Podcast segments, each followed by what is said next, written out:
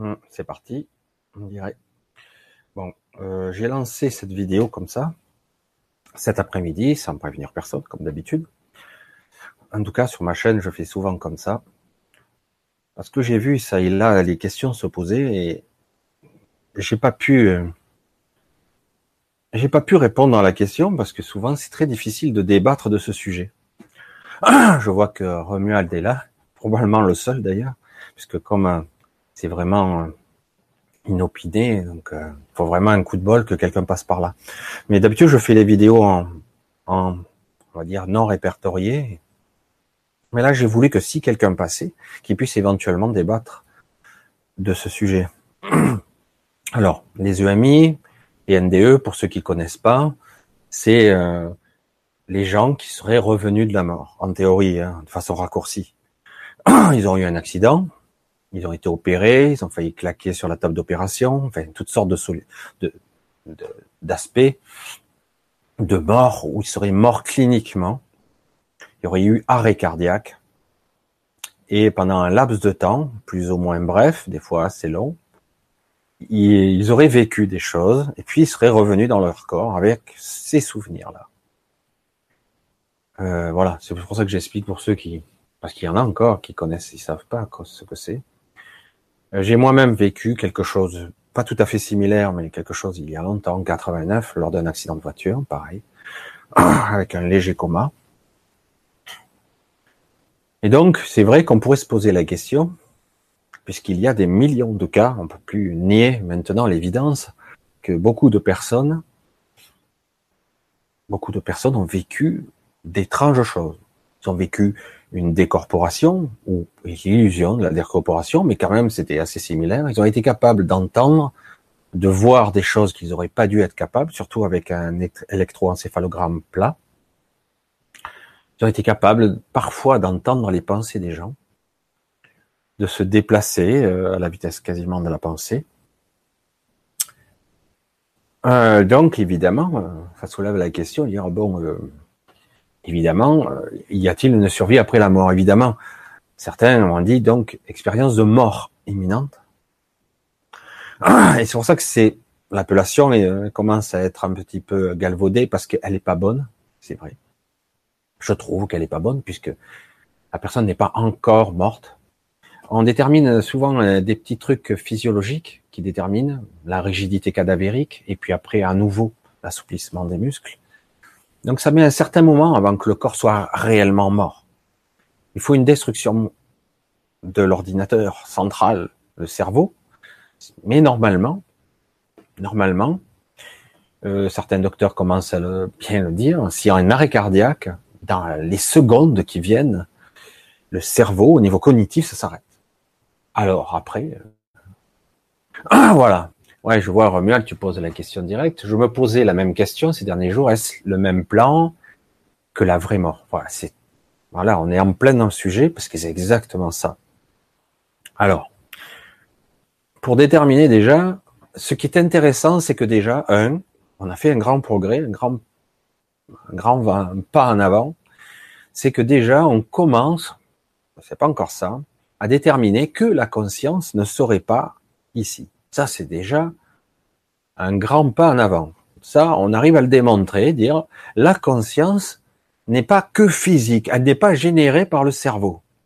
Malgré que c'est ce qu'on disait avant. on partait du postulat, tous les scientifiques disaient, eh ben, la conscience est générée par le cerveau. C'est presque une anomalie, une singularité. Les pensées, la conscience, le j'ai conscience de moi, c'est généré par le cerveau. C'est presque un bug, presque. C'est étrange. Hein et euh, il partait de ce postulat sans pouvoir le démontrer. Attention, parce que c'est ça qui est intéressant. Tous les scientifiques disent, ils démontraient, ils disent, ils vendent que c'est ça, sans pouvoir le démontrer. Bonjour Sardès, ben c'est bien, on sera deux. Quatre, wow, on est quatre, c'est impressionnant. J'ai lancé ça comme ça. Alors, alors c'est vrai que il y a encore beaucoup de scientifiques vont dire, ben, serait-ce un sursaut de conscience dans le cerveau, des hormones, un truc électrochimique inconnu qui serait capable de de transmettre des images, des trucs qui seraient comme si balancer la patate au dernier moment pour essayer de s'en survivre, s'en survivre, s'en survie, la survie. Oh, décidément, j'arrive pas à m'exprimer ce jour aujourd'hui. En fait, et du coup, les, sens seraient surmultipliés, euh, il y aurait des perceptions à 360 degrés, même la perception de l'extérieur. Franchement, c'est un peu tiré par les cheveux, tout ça, c'est pas terrible. Comme Mais beaucoup de, de scientifiques essaient d'expliquer ça de cette façon-là. Que peut-être, alors que le cerveau un électroencéphalogramme plat, on a le cœur arrêté, ils disent que le cerveau aurait un sursaut à un niveau pas connu encore, que ça serait possible. Et pourtant, il y a eu des démonstrations qui, prouvent que la conscience est sortie du corps, qu'il y a eu euh, des témoignages de personnes qui auraient parlé dans les pièces d'à côté, etc., etc., d'une personne qui aurait vu la plaque d'opération, ce qui avait écrit dessous, ça fait commence à faire beaucoup, etc., etc. Donc, pour moi, le premier objectif, on va dire, à déterminer ici, est-ce que la conscience se trouve uniquement et générée par le cerveau? Pour moi, c'est non. C'est clair et net.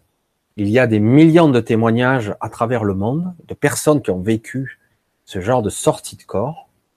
Euh, on ne peut pas dire qu'il y a qu'il y a eu et surtout des témoignages qui sont hallucinants.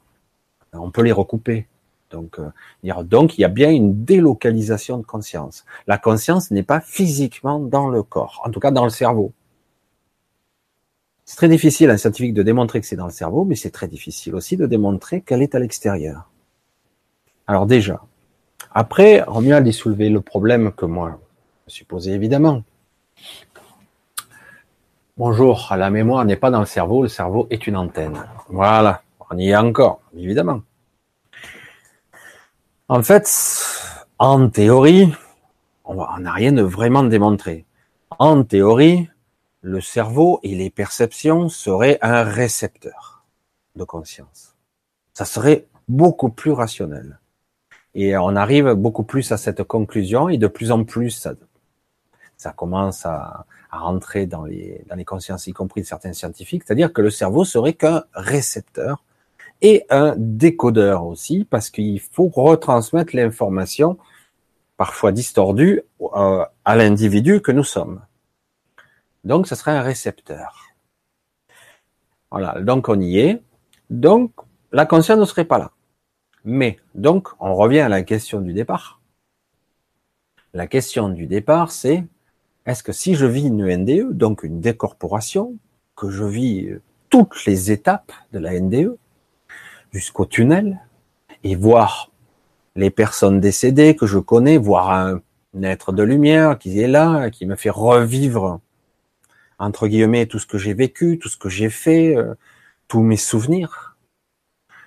Est-ce que là, je suis vraiment aux frontières de la mort et qu'au bout de ce tunnel, la frontière, après, c'est fini, je peux plus revenir, c'est la mort, et je perçois donc l'autre côté. Ça y est, là, je le vois, je suis pas loin. Si je franchis le pas, je ne reviendrai pas. Alors, c'est intéressant, là, parce que c'est vrai que là, par contre, le doute s'installe. Il y a eu beaucoup d'abus, beaucoup de d'histoires racontées ça et là. Il y a un folklore, toute une histoire qui c'est bon. Alors on ne sait plus. Alors réellement, c'est vrai que pour les gens qui vivent ça, sont transformés 9 fois sur 10. Certains vivent des NDE négatives. On en parle beaucoup moins. Et à ce que là, dit, ils ont ressenti l'enfer, la peur, la terreur. Hein. Euh, mais globalement, en grande majorité, en grande majorité, ce sont des gens qui ont vécu l'amour euh, extraordinaire, euh, un truc qu'on ne peut même pas expliquer sur Terre, et la plupart de ces gens sont transformés pour toujours, ils n'ont plus peur de la mort. Alors ça, c'est bon, c'est super. Mais réellement, où sommes-nous là? Alors, alors je vais mettre un peu les pieds dans le plat. Je suis désolé. Euh, alors c'est intéressant parce que souvent on associe le mental et le cerveau. Évidemment ça serait étroitement lié. Le cerveau et le mental seraient vraiment extrêmement liés. C'est pas tout à fait exact. Le cerveau permet d'interpréter le mental, de mettre en forme, mais en réalité, c'est qu'un aspect, c'est les premières couches du mental. L'univers mental, notre univers de chacun, s'étend bien au-delà de notre corps physique. Ça, c'est malheureusement, ou heureusement, c'est comme ça qu'on fonctionne. Comme je le disais encore précédemment, lorsqu'on est décorporé, on voit les événements, les choses autour de nous. On voit notre chambre. Si on est dans une OBE, une décorporation classique, on peut se balader. Mais réellement, ce n'est pas la même réalité. Je suis ferme là-dessus, pour l'avoir vécu. On n'est pas dans la même réalité. Alors, c'est quoi? C'est une représentation, c'est la propre projection mentale de moi. Alors, c'est où? C'est pas dans mon cerveau. C'est dans un corps mental. Un corps qui est relié à notre corps physique par intrication. Allez, on y revient. Alors, ça veut dire que tout est lié à notre corps physique par connexion et par intrication. Et plus on s'éloigne, on a toutes sortes de corps, le corps émotionnel, etc., etc. Et ça, c'est très difficile parce que c'est beaucoup plus oriental comme philosophie. Beaucoup de gens n'arrivent pas à... Non, on a un corps physique, point. On a le cerveau, point. La conscience est là, point. Si je meurs, je meurs. Voilà, l'âme, peut-être une âme sort, etc., etc. Alors du coup, on a du mal. Pour nous, euh, occidentaux, c'est très difficile d'avoir ce concept, de dire, mais à l'extérieur et étroitement lié, intriqué là-dedans, puisqu'on est emboîté à l'intérieur, il y a aussi un corps mental qui est monstrueux, qui est colossal. Il y a aussi des ramifications et des connexions avec tout l'univers qui fait que j'ai accès à des mémoires lorsque je suis décorporé et lorsque je ne suis pas incorporé. Il y a le filtre de l'ego et la rationalisation qui fait que il efface. Il me fait oublier. C'est pas effacer. C'est juste qu'il me le met pas en conscience. Alors je vois un petit peu les, comme les rêves. Oui, c'est c'est une forme de rêve. C'est un état de conscience modifié. Et les états de conscience, il y en a des tonnes. C'est euh, lorsque je meurs, je peux passer dans une sorte de rêve. On pourrait l'expliquer comme ça. C'est pas exactement ça, mais ça y ressemble. Mais c'est un rêve où on est plus conscient quand même. Où euh, on se balade à l'intérieur de notre corps mental. Alors évidemment, euh, notre corps mental, on l'imagine avec un corps, notre silhouette, etc. Mais en réalité, c'est une projection. C'est tout notre univers, quoi. C'est énorme. C'est à la, une copie de ce, cet univers-ci. Il est relié évidemment au corps physique. Il est relié au corps des autres. C'est-à-dire qu'en gros, je me relie à vous, etc. Comment, quelle forme ça, ça a exactement, je serais incapable de vous le dire. On parle, moi, je parle de la troisième dimension, donc évidemment. Alors, est-ce que ces personnes-là sont mortes? Qu'elles arrivent dans le tunnel? Ben non, elles ne sont pas encore mortes, pas complètement. Est-ce qu'elles sont dans leur univers mental? Encore un peu, évidemment. Alors, est-ce qu'elles sont entre les deux? Le tunnel tendrait à faire croire qu'il y a une sorte de vortex, un passage entre deux dimensions. Est-ce une croyance, une projection de notre mental? Est-ce réel? Voilà. C'est pour ça que c'est compliqué. Une vision en dehors de notre corps physique. Oui, chacun a sa propre réalité, absolument. La vraie, la vraie vie est de l'autre côté. Ça aussi. Tout est vrai. Pas de problème. Mais après, tout ça, c'est un peu court. Tout ça, c'est un peu léger. Alors c'est pour ça que ça démontre pas forcément, moi pour moi, une NDE, une EMI ne démontre pas à tous les coups qu'il y a une vie après la mort. Car pour que la mort soit effective pour moi, je vais le dire comme je le pense, il faut qu'il y ait mort du corps physique. Il faut un certain temps, plusieurs jours, avant que le corps énergétique ne soit plus rattaché à ce corps physique. Voyez un petit peu la subtilité. Lorsqu'on meurt, plusieurs parties de nous vont mourir, mais pas au même moment. Donc, lorsque je meurs physiquement et que je suis, que je peux encore avoir une infinité j'ai chance d'être réanimé, ben je suis pas encore réellement mort. J'ai pas le côté irréversible de la chose. Voilà. Alors du coup, tant que toutes ces parties ne sont pas complètement larguées, quoi, comme une fusée qui largue ses, étages, eh bien on peut pas parler de réelle mort.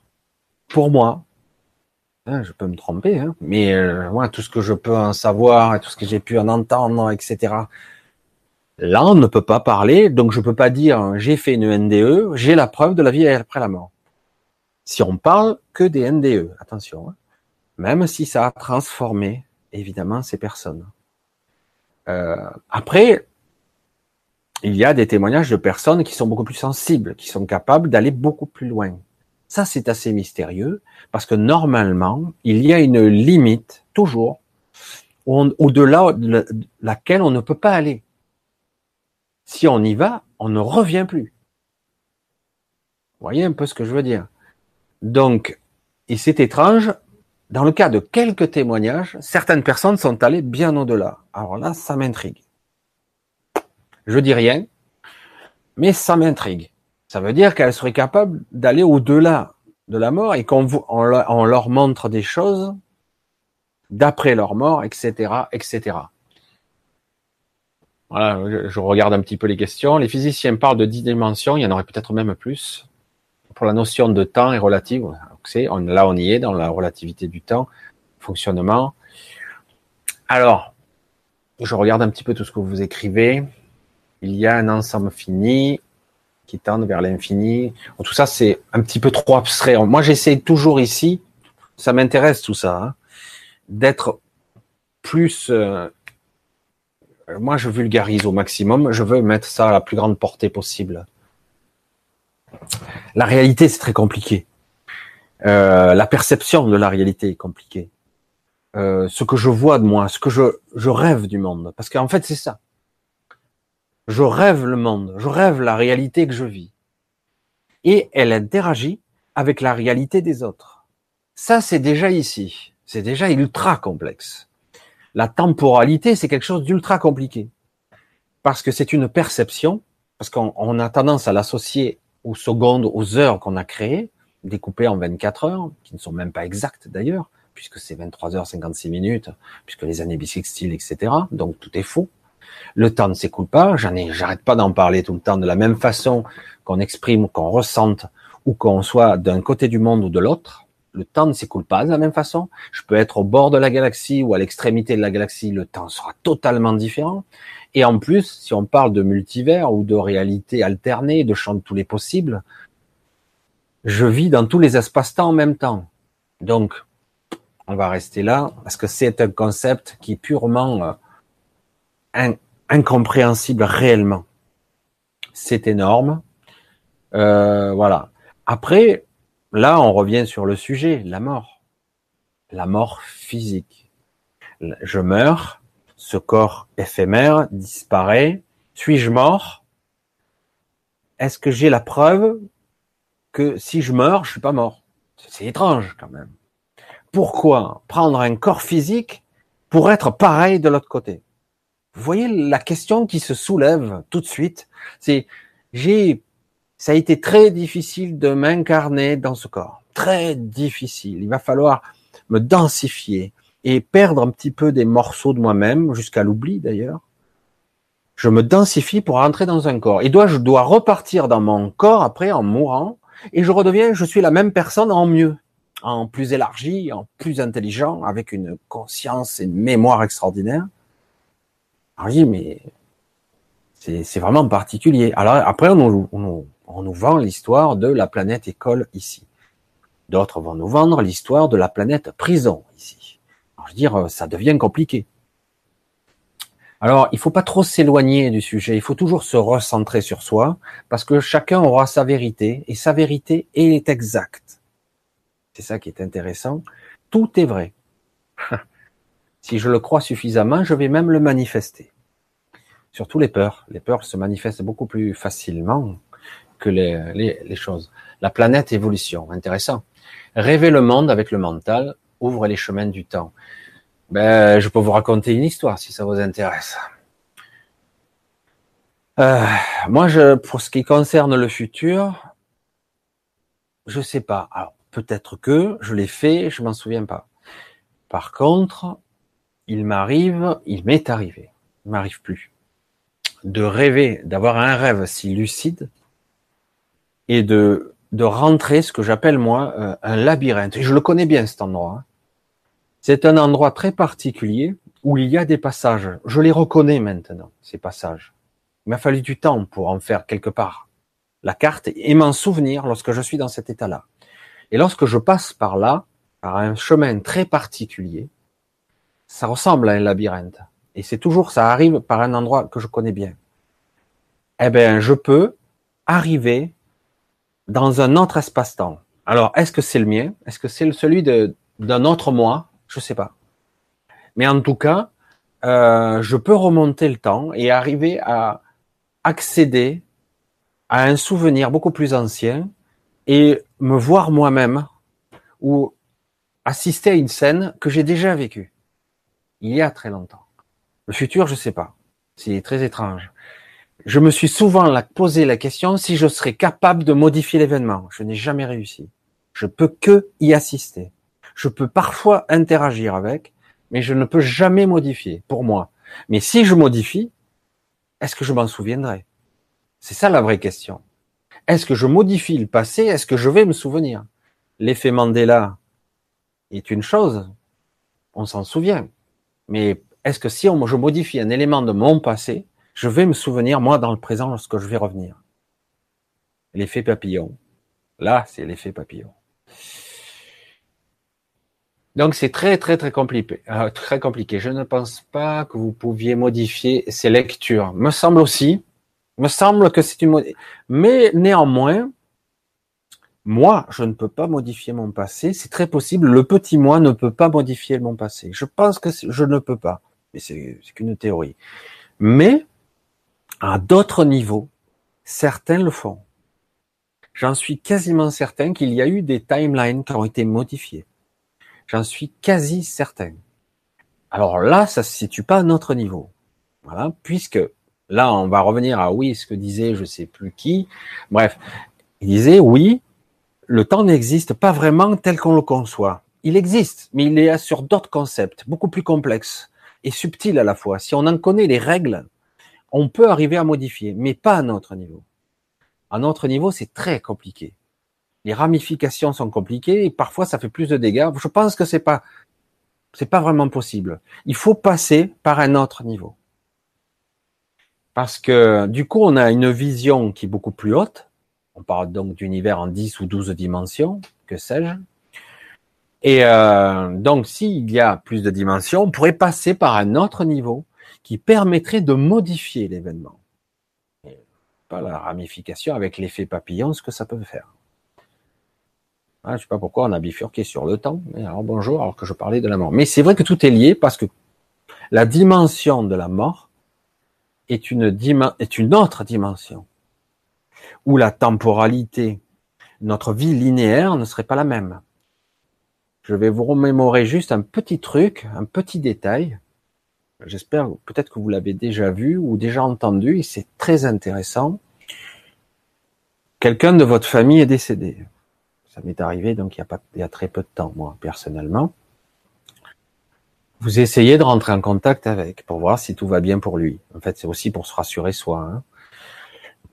On essaie de rentrer en contact avec cette personne. Six mois, un an, deux ans après, des fois quatre ans après, on essaie de rentrer en contact. On y parvient. Coup de chance, on rencontre un médium qui nous permet de rentrer en contact avec la personne décédée de l'autre côté. Donc super.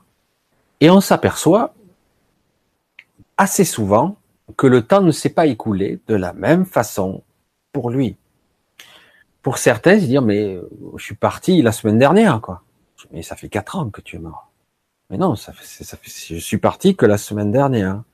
C'est pour ça que c'est assez étonnant parce qu'on voit qu'il y a un gros différentiel temporel entre nous et les décédés ou les gens de l'autre côté du voile. Donc le temps est différent. Il n'est pas, il n'existe pas, il existe, mais il est différent. La temporalité est différente. Euh, quand j'entends parler, là je prends des pincettes, de personnes par canalisation qui parlent de maîtres ascensionnés, je prends des pincettes avec ça, on parle de ça, eux ils disent que notre vie, pour eux, à ce niveau où ils se trouvent, c'est quelques secondes. On dit, Mais pour nous, c'est toute une vie quand même. Hein. Mais pour eux, c'est quelques secondes. C'est-à-dire que, alors, s'ils veulent interagir avec nous, ça c'est assez intéressant de voir le concept. S'ils veulent interagir ou intervenir parfois, parfois ils interviennent, mais souvent ils sont juste là pour communiquer un message. Alors s'ils communiquent un message et que nous, nous vivons que quelques secondes, comment faut-il? Ils se synchronisent, ils remontent le temps, ils font quoi? Vous voyez? Si eux, ils vivent, ils nous voient, ah ça y est, déjà mort. il n'a pas le temps. Donc, ils sont capables de rembobiner la cassette de sa vie, il rembobine, il revient à l'instant T, il peut intervenir ou envoyer son message quand même. C'est-à-dire que pour lui, il est capable de, de lire et de, de se promener dans tout l'espace-temps. Un maître ascensionné aurait la capacité de se promener dans le temps, passé, futur, n'importe quand. C'est pour ça que c'est à notre niveau, ce que nous sommes là, c'est trop compliqué et je pense que nos limitations sont trop importantes pour être capables de le faire réellement et de le maîtriser parfaitement. Mais à un autre niveau, ça se fait déjà, c'est sûr. Euh, après, bref. en tout cas, un sur 20, vous êtes à décrypter, d'accord. Merci, euh, Madsem. Oui, en tout cas, j'essaie de, en vulgarisant au maximum, d'exprimer mes ressentis, ce que je sais, ce que j'ai appris, ce que j'ai compris, et surtout ce que je perçois, parce que j'ai eu quelques expériences. Et du coup, il faut arriver à le traduire à notre niveau, ce qui est pas évident, sans trop distordre. C'est pas facile. Le temps sur Terre est une boucle. C'est ce qui était dit. Ça date pas d'aujourd'hui, cette légende de la boucle temporelle où les événements se répéteraient chaque, sans arrêt. Mourir et casser la boucle. C'est pas forcé. Parce que, euh, dans certains cas, je dirais, dans un, dans une des théories, lorsqu'on meurt, on est capté. On ne sort pas de la boucle. On est mis à, part pour nous réinjecter. Ça, c'est une des théories qui est quand même bien. Dans une autre théorie, euh, lorsqu'on meurt, il faut atteindre les neuf cycles d'incarnation, atteindre le niveau 9, pour pouvoir sortir par la grille du haut pour accéder au niveau 10. Et c'est seulement là où j'accède au, réel nirvana, comme diraient les orientaux, mais en réalité à la libération. Parce que tant que j'aurais pas fait mes neuf cycles d'incarnation, les neuf cycles, ça veut pas dire neuf vies. Hein. Attention, il faut réussir les neuf cycles. Ça peut faire 200 vies, ça. Hein. Et euh, tant que j'aurais pas sorti, je ne serais pas sorti de de la terre. Je serais toujours là. Je serais dans une voie de garage, en train d'être retapé, et puis pour me réinjecter. Voilà, ça, il y a beaucoup de théories sur toutes les morts possibles et les façons d'être. Et c'est seulement comme on parle des maîtres nombres, les 11, 22, 33, 44, etc., qui eux ont décidé de revenir quand même. Faut être maso, hein.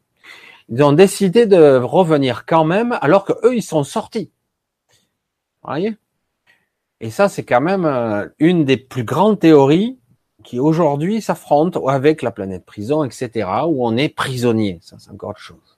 C'est pour ça que très difficile de voir tout ça parce que toutes les réalités ont de bons arguments qui ont pu être vérifiés. Je n'ai pas de certitude. Mais en ce qui me concerne, je pense qu'il est possible de s'échapper quand même. Je pense. Avec un certain état d'esprit, si on arrive à se discipliner assez, on peut quand même arriver à aller où on veut. Mais néanmoins, ce n'est pas si simple un état de conscience modifié lorsqu'on est décédé, on n'est pas exactement dans l'état d'esprit où on est maintenant. Le but, s'il devait y avoir un but à la mort, lorsque je suis vivant, je pense à ma mort, je devrais me préparer toute ma vie à ma mort pour être conscient lorsque je serai dans le passage. À être le plus conscient possible. Si je ne le suis pas vraiment, ou pas bien, ou si je suis happé par une force, est-ce que j'aurai assez de force pour euh, de volonté pour euh, pour m'y soustraire et avoir mon propre ma propre acuité, ma propre liberté de penser? Voilà, ça je soulève beaucoup de questions là, etc. C'est oui, Franck Atem, je connais très bien. Alors lui, c'est il est très controversé lui aussi parce qu'il pense pas du tout pareil dans ce qui. Oui, je le connais très bien. Il est passé sur le grand changement, d'ailleurs plusieurs fois avec Stéphane Coll et d'autres personnes. Très très compliqué. Il est costaud dans son dans son genre. C'est pour ça qu'aujourd'hui, il y a, c'est ça qui est intéressant, il y a beaucoup de scientifiques qui s'affrontent, ils sont pas d'accord entre eux, ils ont tous des théories. Euh, c'est, c'est Guillemant, je crois que je sais plus comment il s'appelle. C'est Guillemant qui, a des théories sur l'arbre, pas sur le, multivers, plutôt sur une forme d'arbre euh, où euh, il y a un cheminement de vie possible. Le champ de tous les possibles serait plus comme un arbre. Il a expliqué avec ce terme. Lui, il a une, une théorie qui il aimerait pas qu'on le dise comme ça pour lui, mais qui est un petit peu plus dans la spiritualité, même s'il ne veut pas le, dire comme ça, puisqu'il parle des synchronicités, il parle de, de l'arbre de vie quelque part, où au départ on part et puis ça part dans les ramifications de toutes les réalités alternées possibles, de tous nos doubles. En fait, il n'existe pas réellement tous ces univers en même temps, il n'existe que si je l'emprunte, mais il existe sous forme informationnelle. Ce qui paraît, euh, ça vibre bien, moi, dans ce que je, je ressens, en tout cas. C'est intéressant. C'est-à-dire qu'en gros, tous les scénarios existent, tout existe, ils ne peuvent s'activer que si je l'emprunte. Si j'emprunte cette histoire ou cette ligne temporelle, eh ben, l'histoire s'active. Mais je peux à tout moment rebifurquer et sauter comme un saut quantique d'un d'un côté à l'autre et sans m'en apercevoir. En fait, on le fait, je pense, constamment, sans même s'en apercevoir. On a l'impression, l'illusion d'une vie linéaire, mais en réalité, on ne fait que des sauts quantiques perpétuels. On passe d'un événement à un autre événement. On saute comme ça. Il n'y a pas de réel linéaire. Enfin, c'est pas linéaire aussi facilement que ça. Laurent Duro, oui, je connais évidemment. Il a, diffusé sa vidéo il y a très peu de temps. Très compliqué, très complexe, mais très intéressant. Il a un néocube métatronique, il explique tout le système. On parle des intrications des énergies, des intrications de soi-même, la réunification avec nos parties supérieures, etc., etc. On parle de 5D, de 7D, etc. Évidemment, euh, pour tous ceux qui sont euh, terre à terre, rationaliste, c'est très très très compliqué euh, dans leur esprit. C'est très très très compliqué parce qu'on ne peut pas, euh, c'est très difficile de dire on va, je vais ascensionner, je vais être immortel. Je veux être immortel ici et maintenant, ou je veux être évolué et un être qui va emprunter un chemin non conventionnel.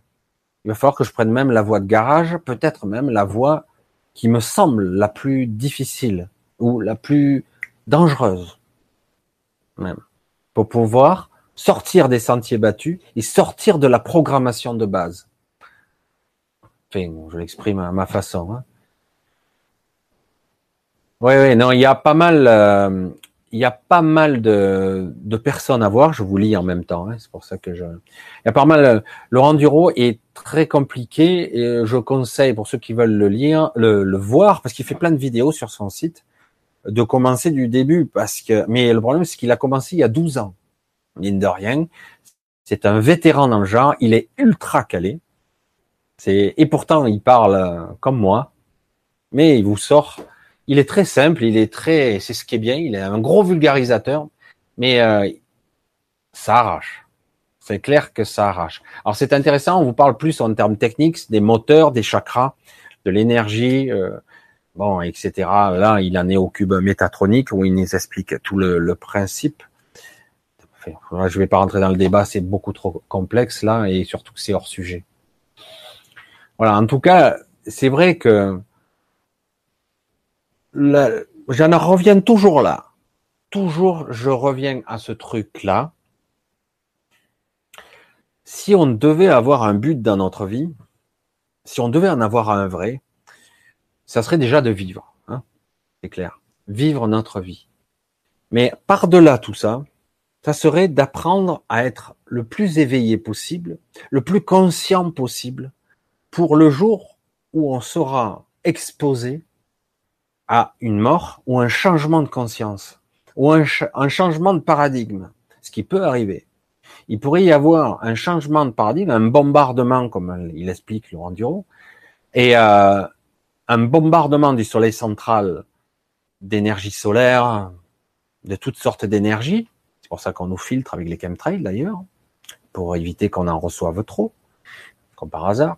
Mais bon, je mets ça de côté, c'est juste une information comme ça. Et du coup, euh, il risque d'y avoir une modification de conscience de l'humain en général.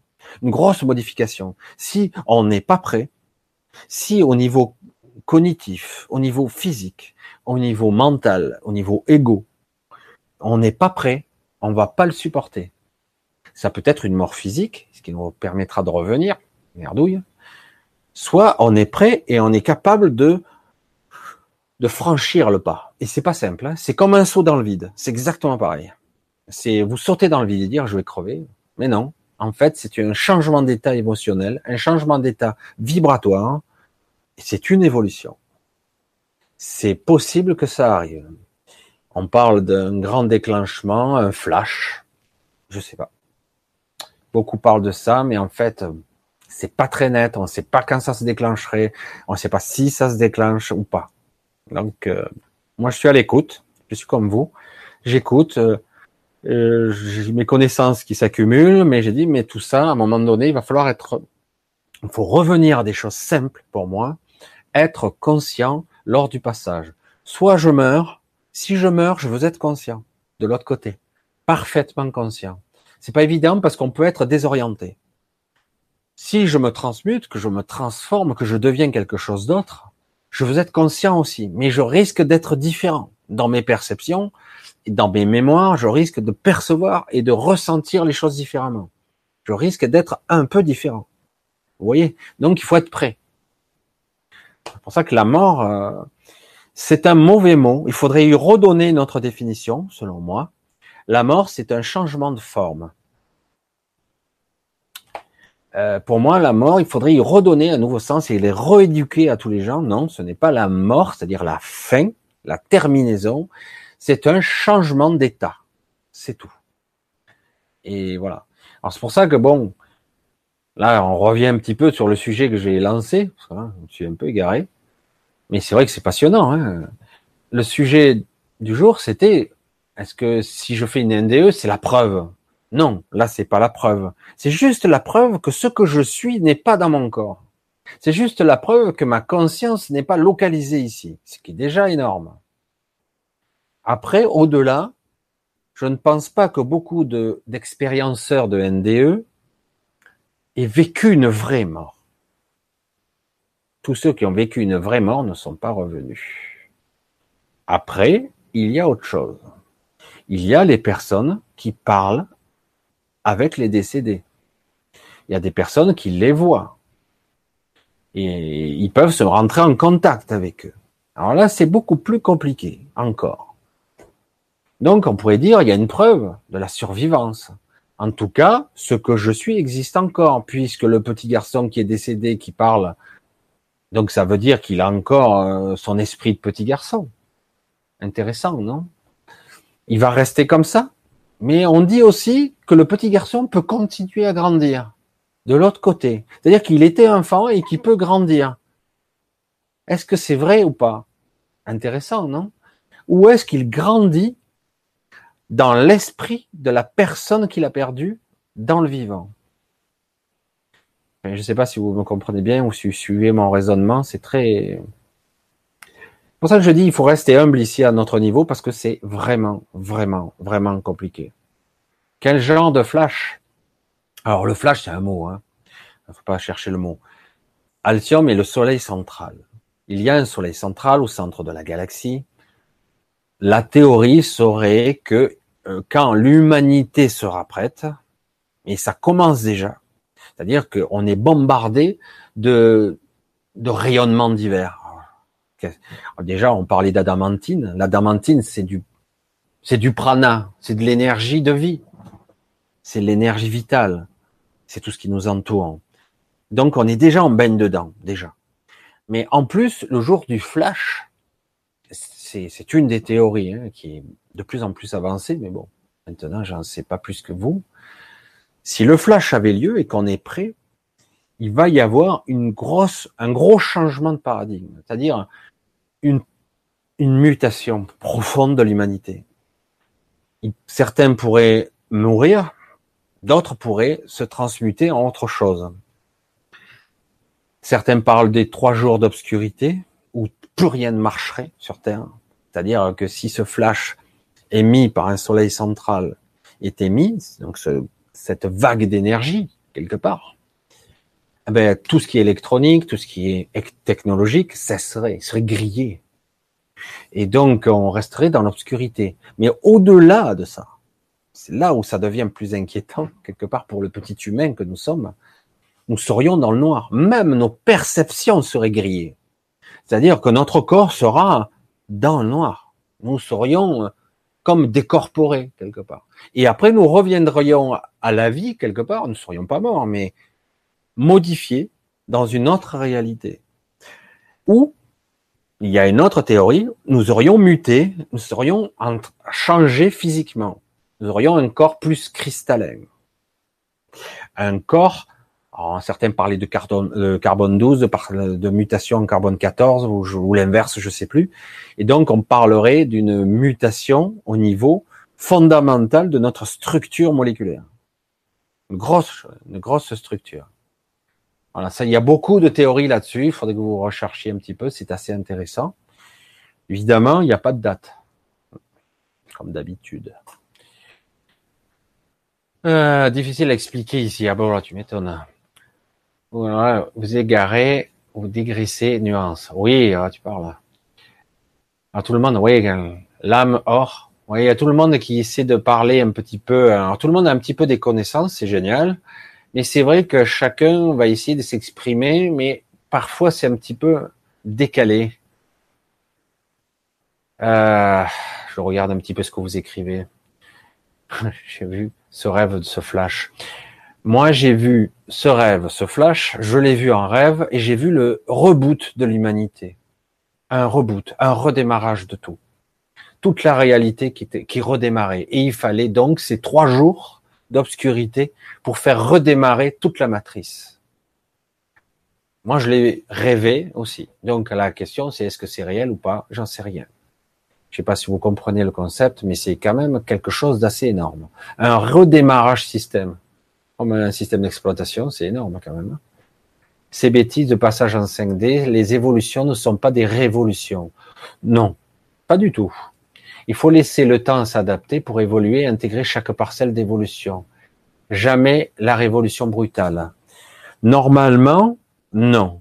Ça se fait, mais quand même, toute évolution, si on reste dans le, dans le terme euh, évolutif biologique, il y a eu parfois une évolution spontanée. évidemment, on ne va pas parler des X-Men, hein, mais il y a des mutations qui font que par moment, une espèce entière disparaît, une autre émerge. Et il y a parfois un changement radical. Dans la biologie aussi, et dans le monde de l'évolution dite darwinienne, que je ne crois pas du tout, personnellement. Mais en tout cas, ça arrive aussi. C'est déjà arrivé. Alors l'évolution, ne pas confondre évolution, je sais que pour certains, je ne veux pas les vexer, ne pas confondre évolution et adaptation. Parce que beaucoup de gens s'adaptent à leur milieu et s'adaptent aussi à la survie. Il y a énormément de cas d'animaux, de, de, de, toutes sortes d'insectes ou n'importe quoi, qui par survie vont s'adapter façon très rapide. Ce n'est pas de l'évolution, c'est une adaptation due à la survie. C'est obligatoire, c'est ça où c'est la, c'est la fin. Et l'information qui est ailleurs, qui n'est pas dans les corps physiques ni même dans les cerveaux, circule même dans les œufs, dans les larves.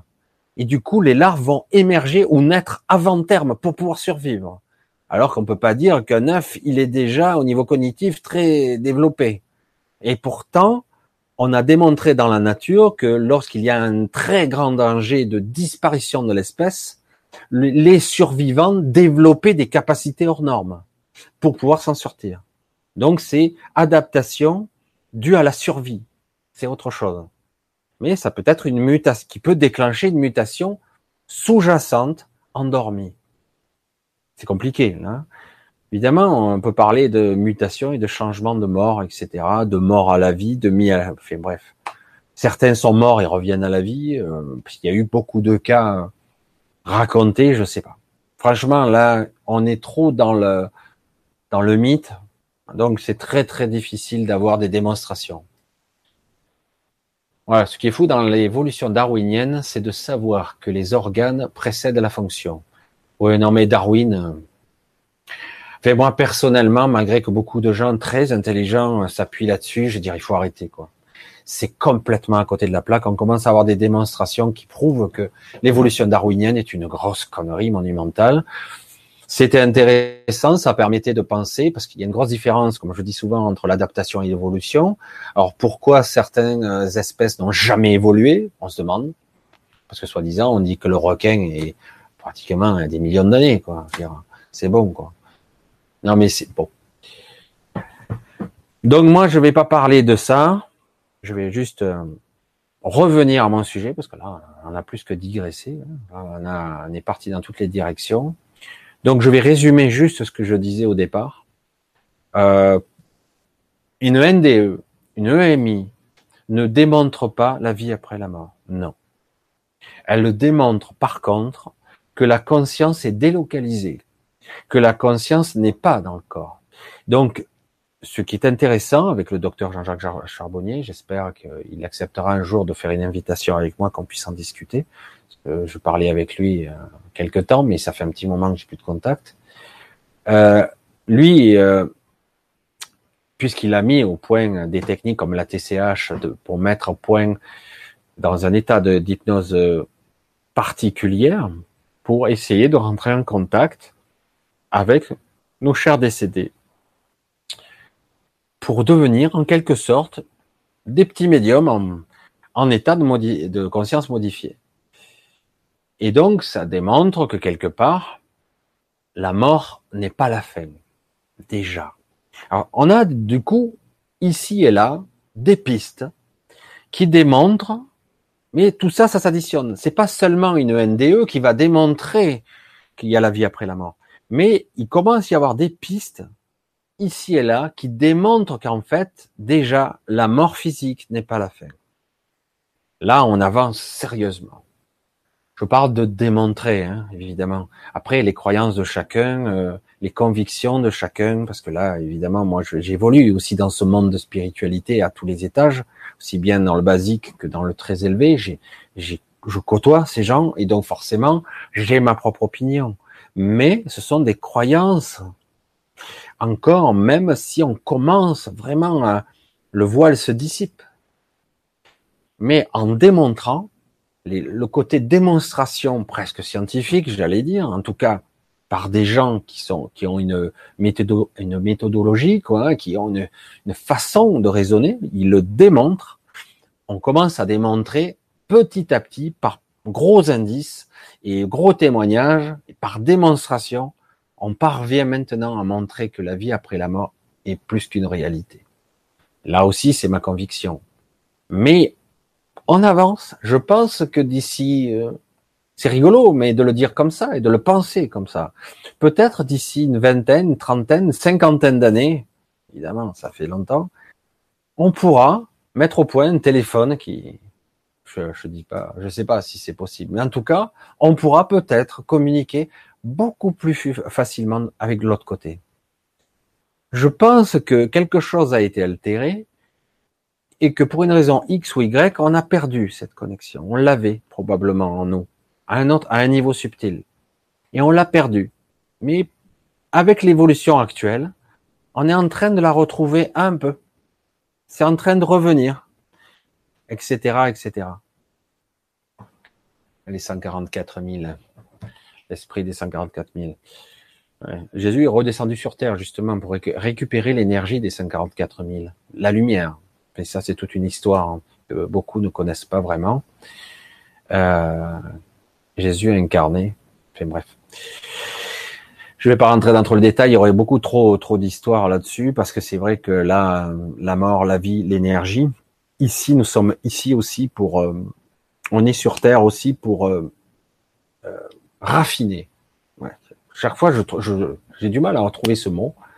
On est là pour raffiner l'énergie, raffiner la lumière, et c'est pas facile parce que nous avons notre part de ténèbres et nos parts de, lumière et de ténèbres. Voilà, on est les deux à la fois.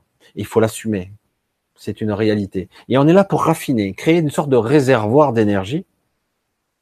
C'est pour nous, mais pas seulement pour nous, pour toute la lignée intriquée de nous-mêmes, dans tous les espaces-temps, etc. Alors je sais pas, on est parti euh, dans pas mal de directions. Là.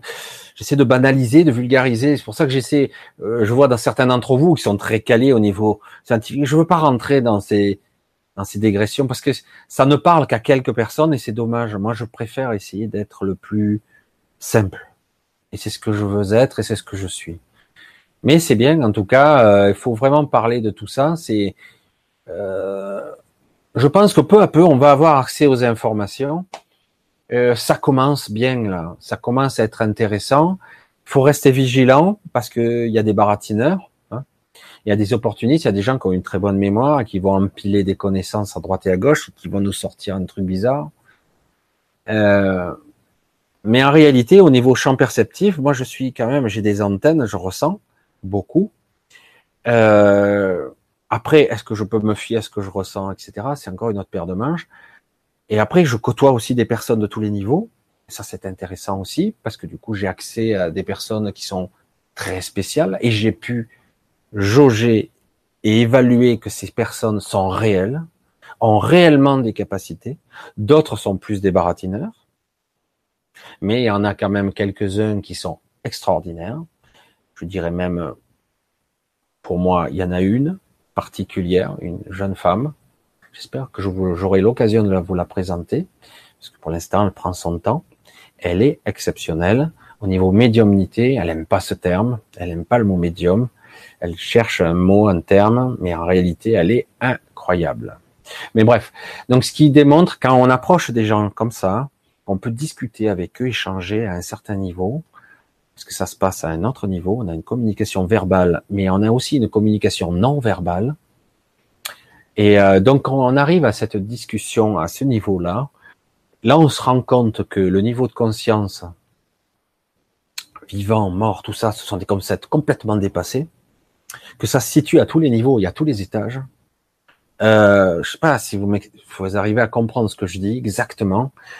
La communication se passe à de multiples niveaux.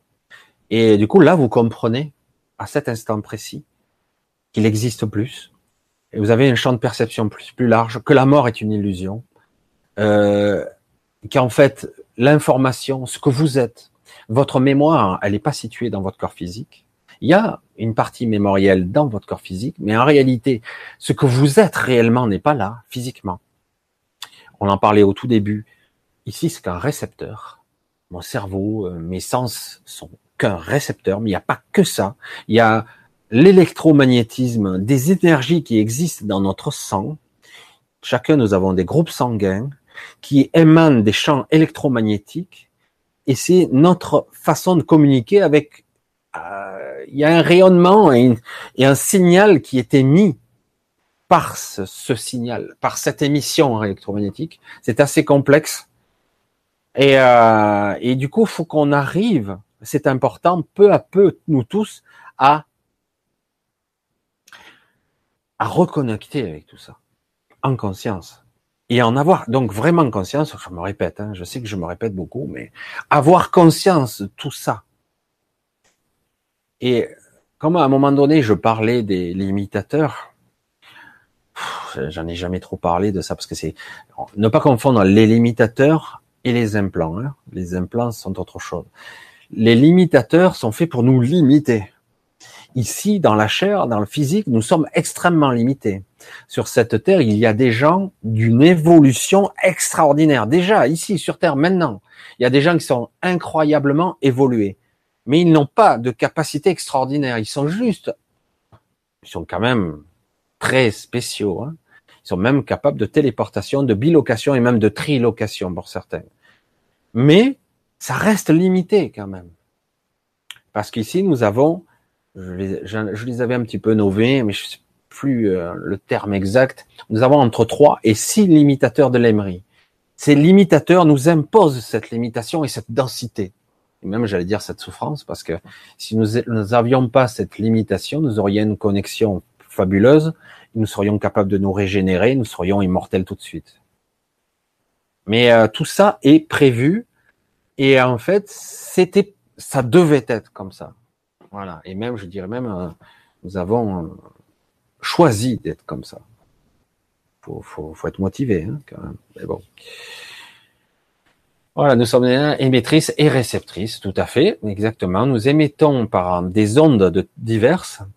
Alors certains, quand on parle du mental, quand on parle du, du mort, quand on peut passer dans le monde mental lorsqu'on décède, on émet des ondes, on peut on peut dire comme ça, des ondes corpusculaires de conscience et qui fait que selon ce qu'on va émettre, selon ce qu'on va être et incarner lors de notre passage, ça va se manifester tout de suite.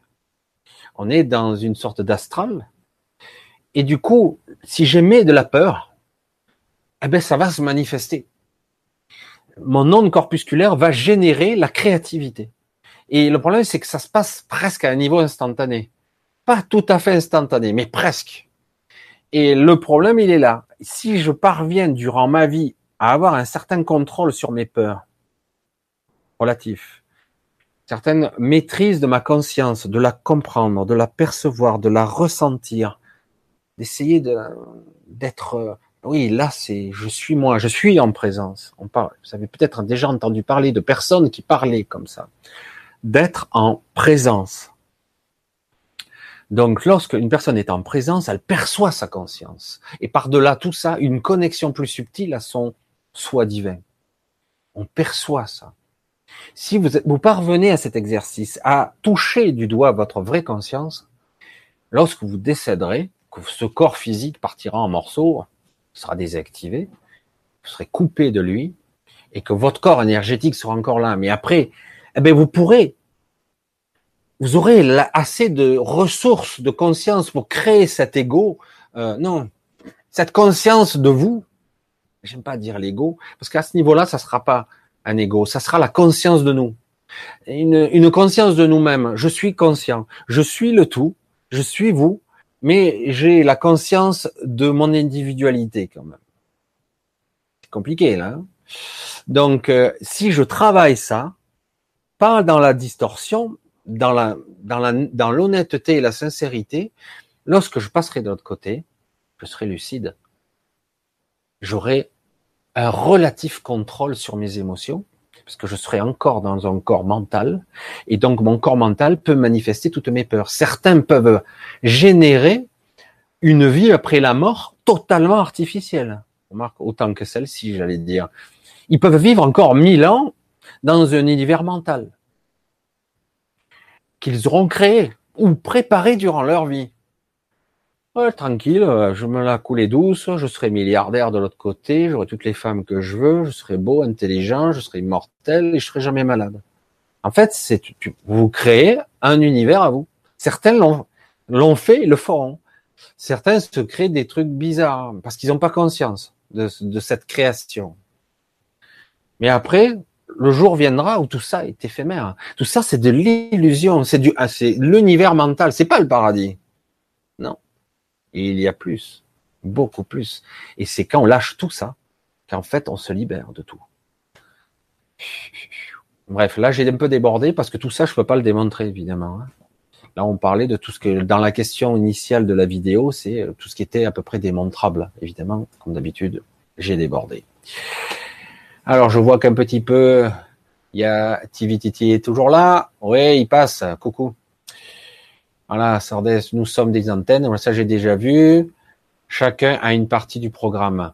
Alors, en fait, c'est, c'est vrai, c'est pas tout à fait exact. Je sais pas où, peut-être que tu l'as mal exprimé, incomplet. Euh, on est un bout du tout. On est euh, un fragment du tout. À la façon d'une fractale, on a toute l'information. On a tout ce qu'il faut, en fait. Mais nous avons tout le mécanisme de l'ego qui crée notre individualité. L'illusion que je suis séparé de vous. Voilà, en fait, c'est ça. Je sais pas, on pourrait l'expliquer, ah, c'est pas tout à fait exact. Je sais plus dans quel endroit du monde il y a un arbre le plus grand du monde qui fait des centaines d'hectares ou des milliers d'hectares, je sais plus. Je ne veux pas vous dire n'importe quoi. C'est pas qu'il est grand en taille. Il est grand par ses racines. En fait, il y a des arbres partout, mais c'est le même arbre. Est-ce que vous comprenez ce que je veux dire? Vous avez une forêt d'arbres, mais ce n'est qu'un seul arbre, parce que par les racines, ce n'est qu'une seule racine. En fait, ce n'est qu'un seul individu, et avec des milliers d'arbres qui poussent dessus. Et c'est ce que nous sommes. Je pense que l'analogie la plus juste que je peux trouver, nous sommes à la fois des arbres qui paraissent séparés, mais par les racines, nous sommes qu'un seul et même individu. Mais voilà, c'est encore plus compliqué et plus subtil que ça. Je pense que l'analogie est pas mauvaise si vous arrivez à bien l'apercevoir.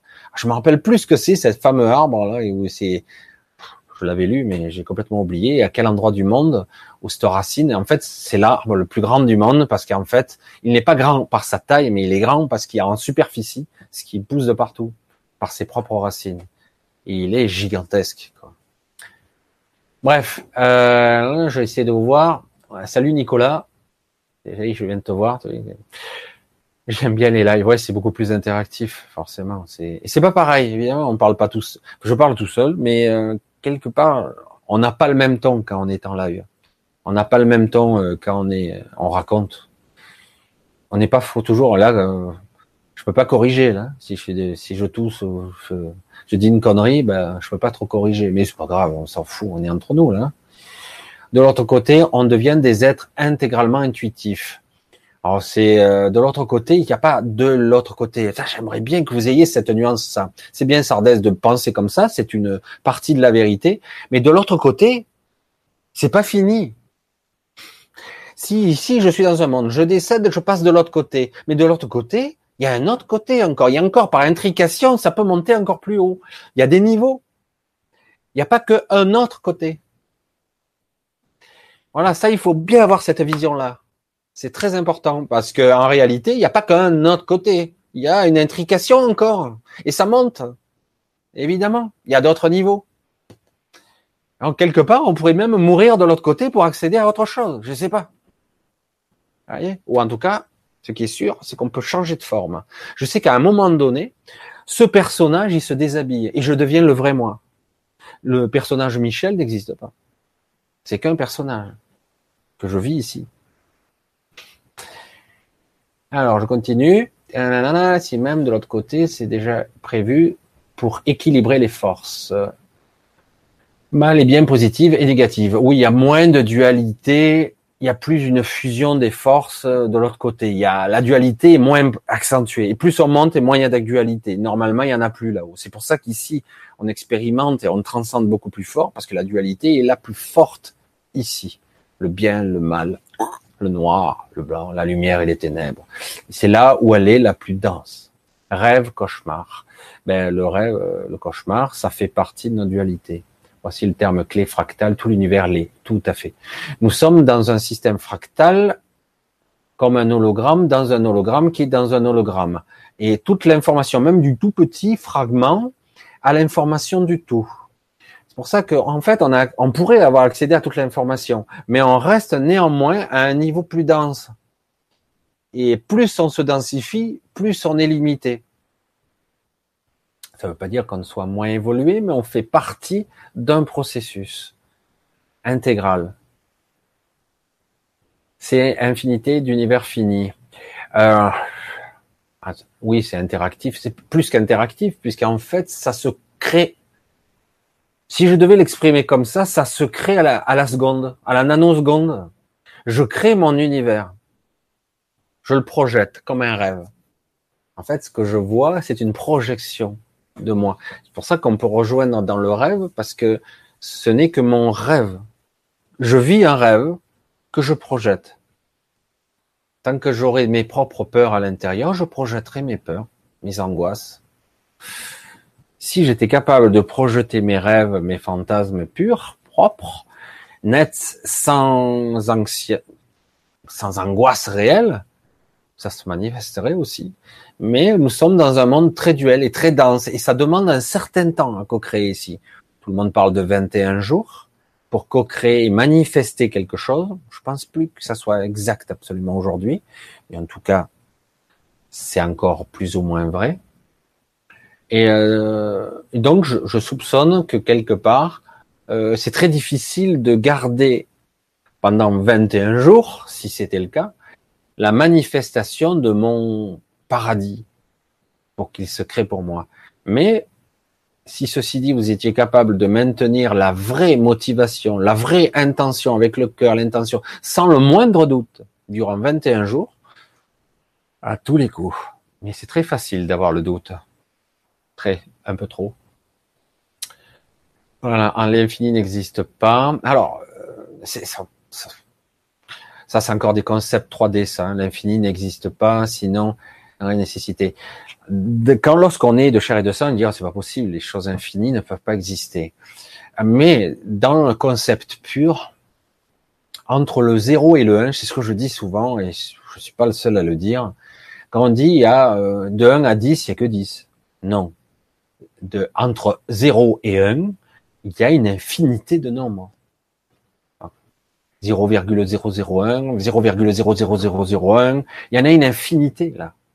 Alors, c'est compliqué. Quand on parle d'intrication, on est pile là-dedans. On est, on est dans l'infini là. On pourrait euh, s'intriquer de façon incroyable, latérale et en profondeur comme en hauteur, presque infini, si on le veut.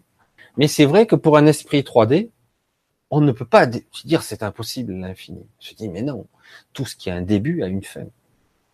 Mais je pense que si on était capable de déprogrammer ça, si on est capable, je crois que c'est Aramain qui dit ça d'ailleurs, il est devenu fou presque avec cette idée. C'est Aramain, hein, c'est un des meilleurs, maintenant ce serait l'Einstein du futur, hein, lui. Euh, il le dit très bien, il le dit, ce concept, s'il y a un début, il y a une fin, ça m'a bloqué. Parce qu'en réalité, c'est faux. Il n'y a, ni début ni fin. Il peut y avoir des boucles. C'est pour ça que tout à l'heure, le coup de la boucle, j'hésitais, oui, non. Et euh, en fait, c'est euh, il n'y a ni début ni fin. C'est pour ça que chaque fois tu te dis ah ben c'était quand le début de l'univers, le Big Bang. Mais avant le Big Bang, les frères Bogdanov ont dit oui, mais il y a l'intention, l'instant d'avant la création où tout n'est qu'information. Ah, je dis, mais alors c'était pas le début, le Big Bang. Le début, c'était quand il y a eu le projet. Ah oui, mais et avant le projet, il y avait quoi? Et donc, à chaque fois, on n'en sort jamais. Parce que chaque fois, on trouve un autre début, et un début avant le début, et un début avant le début. Alors, finalement, il n'y a jamais de début, quoi. Et on n'en sort pas. Donc, parce qu'en réalité, ça peut être une évolution, peut-être cyclique, j'en sais rien c'est très difficile de concevoir qu'il y a un début et une fin, et en fait que tout ceci n'existe pas. Il n'y a ni début, ni fin. Il n'y a seulement que maintenant. Ça, c'est très difficile à concevoir que le, le maintenant qui existe. Est-ce que vous êtes sûr que ce que vous avez vécu la semaine dernière est réel? Si, je l'ai vécu. Est-ce que vous en êtes vraiment sûr? Je sais pas. C'est peut-être qu'un souvenir. Peut-être qu'il a été créé de toute pièce, ce souvenir dans votre esprit. Moi, ce que je suis sûr, c'est ce que je vis maintenant. Je suis en train de parler avec vous. Voilà. Et là, ça serait un exercice mental très difficile, pour pas de perdre la boule non plus. Mais voilà. C'est pour ça que l'esprit de vie et de mort, début et fin, ces concepts, il va falloir les déprogrammer tout doucement. Parce que je pense que c'est la clé de notre évolution. Faut enlever ça. Faut le déprogrammer je vais vous dire avant qu'on clôture, parce qu'à un moment donné, il va bien falloir clôturer. Je vais vous parler de, voulais vous parler de quelque chose d'assez compliqué et d'assez simple à la fois. Le processus du vieillissement. Alors, je ne vais pas entrer dans les détails du processus biologique, hein, les télomères qui se raccourcissent, la duplication cellulaire, euh, qui fait que le programme commence à s'altérer. Les femmes ont tendance à vivre plus longtemps parce qu'ils ont deux chromosomes X, ils ont plus de chances de se dupliquer en bon état, alors que nous, on a un chromosome X et Y, etc., etc. Et le stress aurait tendance à nous vieillir prématurément, etc., etc. Ça, c'est la biologie. Alors, c'est vrai, mais c'est pas totalement, il manque encore des pièces. Il y a des programmes en nous, incontestablement, des programmes qui fait que on vieillit par palier. Intéressant, non? Pourquoi je vieillis d'un coup? Mais des fois, on en se pas à dire, oh, t'as vu, euh, machin, putain, il s'est pris un coup de vieux, qu'est-ce qui lui est arrivé? Bah, il a eu un coup dur dans la vie. Voilà. Un stress peut vous faire vieillir. Les télomères se raccourcissent d'un coup, un choc, vous perdez les cheveux, etc. Moi, c'est pas pour un choc. Hein. Mais bon, il y en a certains, ils avaient de beaux cheveux, ils ont perdu leurs cheveux dans la nuit. Ou ils ont eu des cheveux blancs en une nuit. Un stress, une peur intense. Un stress énorme. Mais il y a des paliers dans la vie, comme des chapitres qui se tournent, comme un programme qui s'active. Vous êtes enfant, vous êtes adolescent, vous êtes jeune adulte. Ok. Jusque ce stade, vous atteignez jusqu'à votre forme physique de base, adulte, physiologique au top. souvent, on dit que c'est 16-17 ans, pas plus. Alors euh, bon après euh, la maturité c'est autre chose, mais au niveau physiologique, certains c'est entre 16 et 20 ans. On arrive euh, à notre forme presque finie, mais en réalité on brûle tellement d'énergie que notre corps a du mal à s'étoffer, à se muscler parce qu'on brûle trop d'énergie. Alors il y a une évolution. Après il faut attendre la trentaine pour qu'on commence à être plus musclé, être plus étoffé, plus fini, plus terminé. Mais on s'aperçoit d'une chose au niveau du vieillissement, c'est très intéressant, lorsqu'on devient parent. Un programme s'active, je suis papa, j'ai changé de place. Et là, il y a un vieillissement qui s'opère. C'est pas tout de suite, mais ça se fait. Et quand on devient grand-père, alors bing, alors là, il y a un choc. Alors le problème, c'est que les grands-pères, ils sont de plus en plus jeunes. Hein. Il y en a à 45 ans, hein, des grands-pères. Ça arrive. 50 ans, et maintenant, on a souvent des arrière-grands-pères. Mais au niveau programme cognitif, mental, le programme est là. Si je suis parent, je prends un coup de vieux. Et c'est pas un mot. Hein. Ça se verra pas tout de suite. Mais au niveau physiologique, si on devait l'analyser, on dirait, mais qu'est-ce qu'il y a eu? Euh, il est moins, euh, il a pris un coup de vieux. Et quand il devient grand-parent, on se reprend un coup de vieux. Et c'est un programme, ça. Parce que, en théorie, au niveau cellulaire, Rien n'empêche qu'on vive éternellement. Il n'y a pas de raison. Après, on peut parler de l'oxydation de l'oxygène, le paradoxe de la vie, de la dualité de ce monde. L'oxygène nous tue tous les jours. Elle nous oxyde. On mange, vous prenez une pomme, vous la coupez en deux, elle est marron en quelques secondes, enfin quelques minutes. Quelques minutes, c'est l'oxydation. Et c'est pareil pour vos cellules. Vous, vous faites oxydé en moment. Donc, on avale des éléments, des antioxydants pour vous faire rajeunir ou pour empêcher le vieillissement des cellules. Un paradoxe. Donc, l'oxygène me tue à petit feu. C'est intéressant, ça. Sans oxygène, je peux pas vivre. Quel paradoxe. Ça, c'est la vie. Ça, c'est la dualité. Mais il n'empêche qu'on peut avoir un métabolisme avec une énergie. On parle donc de ce fameux corps énergétique que nous avons, Certains, dans les arts martiaux, pourront vous en parler très bien. Ils sont capables de prouesses physiques extraordinaires. Le ki, le chi, qu'importe le terme, c'est l'énergie. Et eux, ils ont un corps énergétique qui a été développé. Il est considérable. Du coup, eux, ils peuvent vieillir physiquement, mais vous les verrez à 90 ans, ils seront plus en forme que vous à 60 ou à 50 même le paradoxe de l'énergie. Après, rajeunir son corps, c'est notre paire de manches. Certains y parviennent. Il y a pas mal de légendes qui commencent à circuler de personnes qui seraient très âgées sur cette terre et qui ne vieillissent jamais. Mais ils se font pas, ils se font pas parler d'eux pour l'instant. Intéressant, non? Donc, en théorie, les processus de vieillesse sont des mécanismes préprogrammés dans notre, dans nos cellules, dans notre ADN. Ce sont des programmes. Rien de plus. Voilà, je vais clôturer là-dessus. vie, la mort, le début, la fin. On a abordé tous les sujets. Et euh, je vais voir un petit peu euh, si vous avez deux trois trucs en plus, parce que là j'ai pas, pas trop zioté. Exactement, la création perpétuelle. Peut-être vous êtes euh, là maintenant. Il a fallu un avant, sinon on n'aurait aucune progression de connaissance. L'avant, l'après, oui, il y a une évolution, c'est exact. Mais l'évolution peut se faire parfois à l'inverse. Il peut y avoir une involution parfois et un voile d'oubli qui fait oublier que j'ai été plus avant. C'est pas aussi évident quand même. Hein. Alors certains ne croient pas à l'involution, c'est pas grave. Chacun aura ses théories, c'est intéressant. Mais faut bien réaliser ici que nous sommes derrière un voile d'oubli. On ne sait même pas d'où on vient. Parce que certains ont peur de la mort, mais je dis, mais tu te souviens de qui tu étais avant? Tu te souviens avant ta naissance? Ben non, c'est normal. Si on est vraiment matérialiste, c'est-à-dire c'est normal, quoi, puisque je suis dans mon cerveau. C'est un peu lamentable tout ça. je veux dire, moi, si je suis que ça, si je suis qu'un tas de viande et d'os, franchement, j'en ai rien à foutre. C'est sans intérêt. Hein. Ah bon, quoi que je fasse, quoi que j'apprenne durant toute une vie, et finalement, quand je meurs, tout disparaît avec moi, quoi.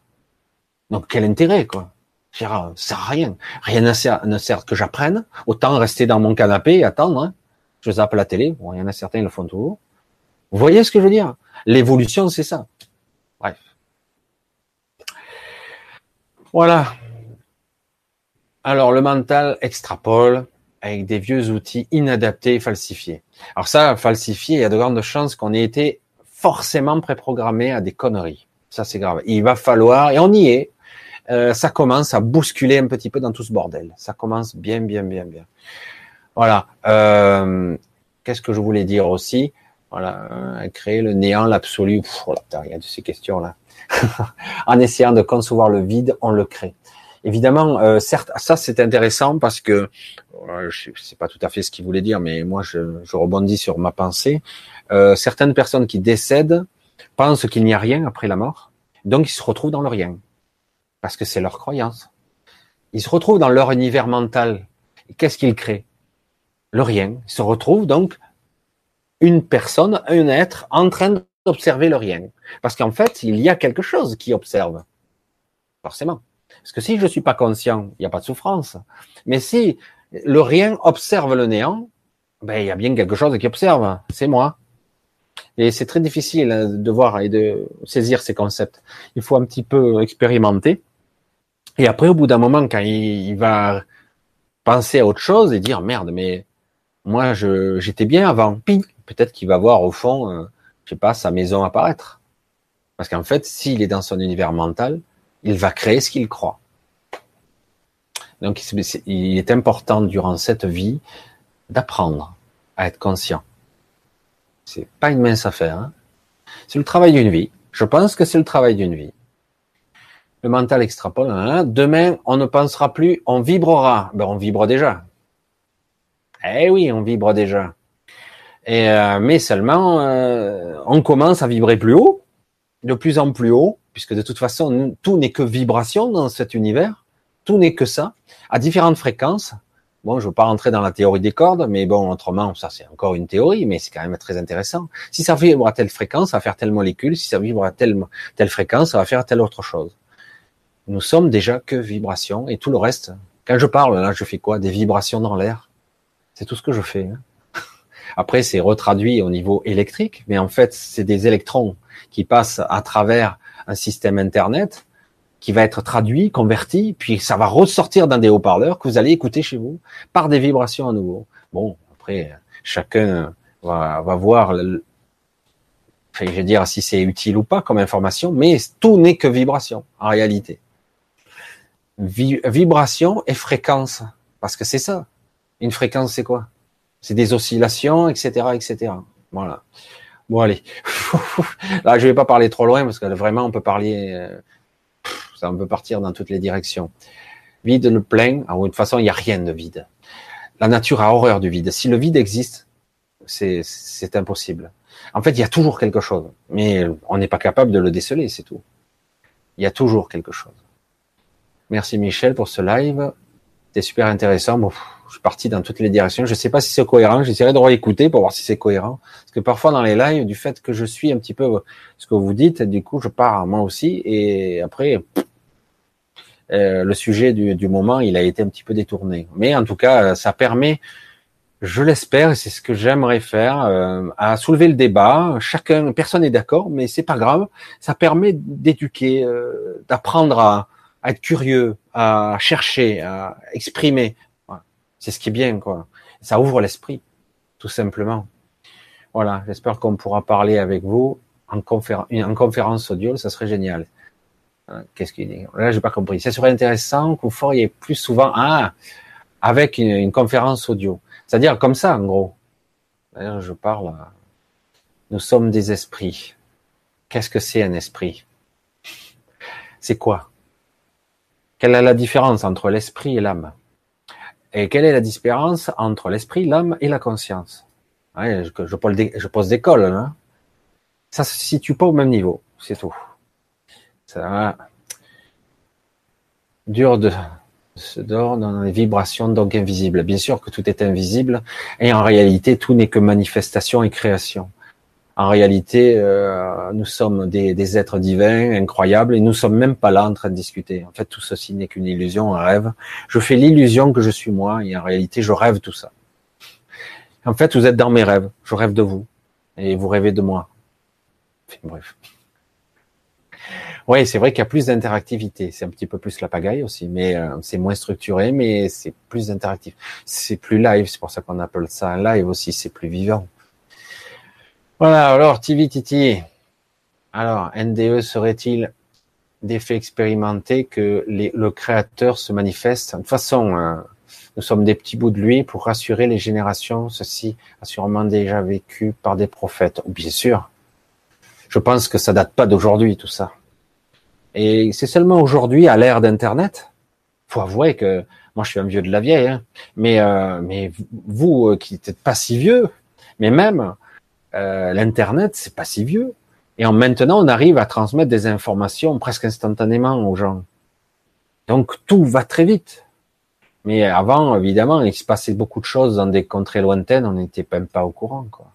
Et pas d'appareil photo, il y avait même pas de caméra. C'est pas, ça, ça date de quoi 120, 130 ans, euh, les films, l'audio, l'enregistrement. Donc évidemment, euh, aujourd'hui, on est dans une ère où tout va s'accélérer, ça va devenir wow, viral entre guillemets. Et voilà. Je recale un peu le sujet. Alors, merci Michel et bonne soirée à vous. Vous éloignez pas trop loin astralement. C'est gentil. Je vais essayer hein, de rester là. Mais si, bon, quelque part, mon destin est de partir euh, ailleurs, dans une autre contrée lointaine et que ça me botte, vous inquiétez pas, hein, je, je, partirai quand même. Mais je penserai à vous quand même. Non, je fais de, beaucoup d'humour, mais c'est vrai que pour l'instant, je pense, j'espère que je vais pouvoir rester encore quelques temps ici. Je pense que j'ai des choses à faire encore là, parmi vous. Voilà, je vous fais euh, tous, si vous me le permettez, un gros bisou. Je vous embrasse, même s'il y a beaucoup d'hommes là. Il y a beaucoup d'hommes, j'ai l'impression.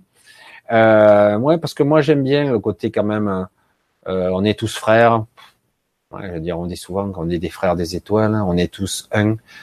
C'est vrai, c'est pas vrai. On est tous individuels, mais bon, j'aime quand même euh, euh interagir avec les gens.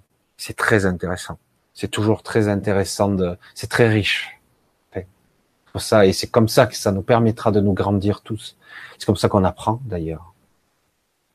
Bien, ben ouais, on est samedi, bon fin de week-end parce que le week-end est bien entamé. Il restera notre dimanche. Euh, donc je vous dis à bientôt et euh, je sais pas, j'ai lancé ça finalement, on était jusqu'à 12, pas beaucoup, hein, mais lancé comme ça un samedi où il fait relativement beau. je dis bon, je pensais qu'il y aurait personne moi. Allez, je vous dis à bientôt. Bon, on se le refera. Allez, à bientôt, bye, ciao.